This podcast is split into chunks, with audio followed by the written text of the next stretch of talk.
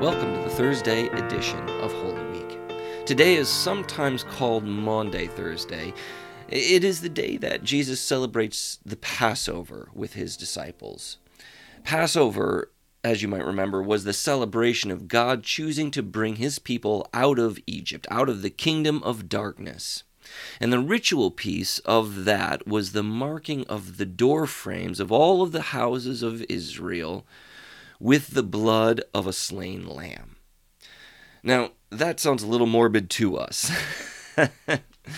the life is in the blood, as God told Noah. And so so blood stood for a sign of something not dead, but something that is alive. The, the blood stood for life. It's hard for us to kind of conceive of that, to understand that. And I think that's probably because in our cultural context, blood is kind of a sign for Halloween or horror movies, right? It's it's it's it's dead, it's scary, it's something like that. Uh, but in the biblical mind, blood blood stood for life.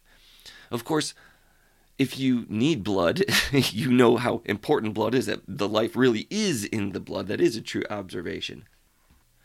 And so, on this day, so long ago, we received what we have also passed on.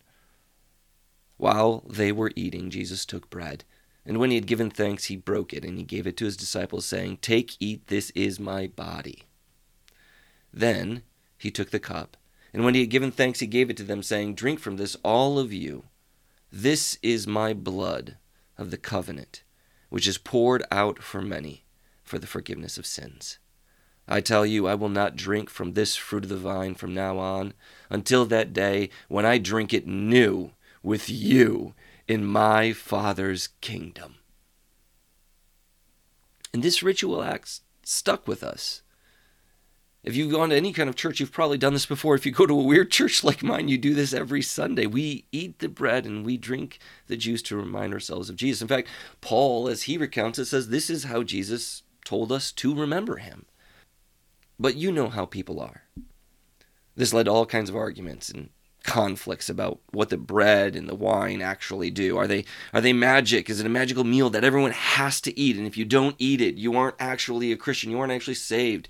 Um, does it confer real grace? Is it a sign of remembrance? All of these things are, are kind of old boring arguments. But what strikes me is that Jesus chooses a table and a meal with his friends. Like, strip away everything else. What is happening? There is Jesus and his friends having a, a very common meal at a common table together. And then he calls his friends to regather and to eat together later on, after he's gone. That actually doesn't sound very theologically complicated, does it?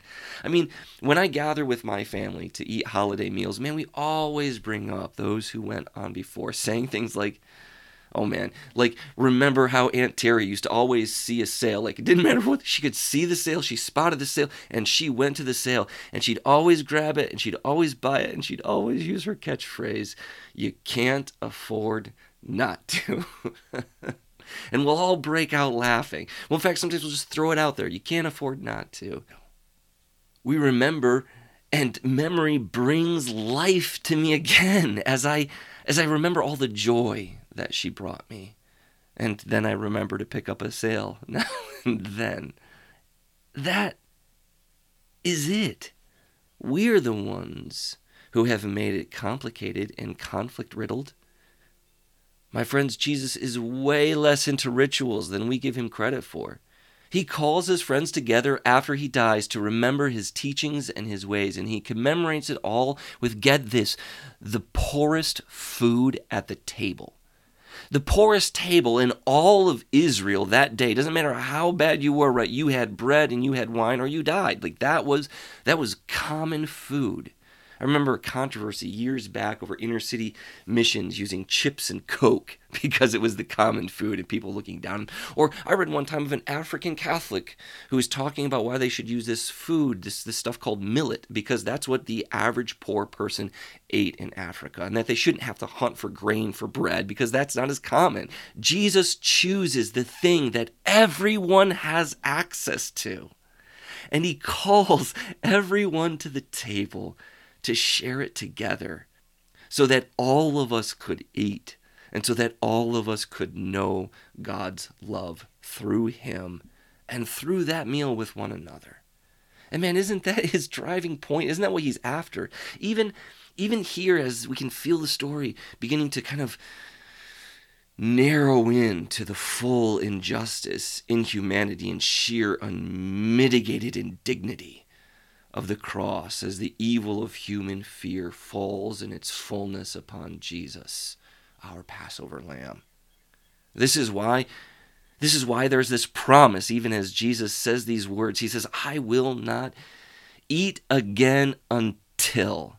If you've got a Bible, underline that word, right? That's a promise until I eat it new with you in the kingdom. And that feast will have all of the richness of all of the ages poured out upon that table. But imagine what will food and drink be to us when we are gathered together with the saints and the sinners and the angels and God Himself right in the midst of us. And Jesus demonstrating even in the kingdom an ordinary table full of ordinary food, calling ordinary people together to experience the extraordinary grace of God. Peace and strong coffee.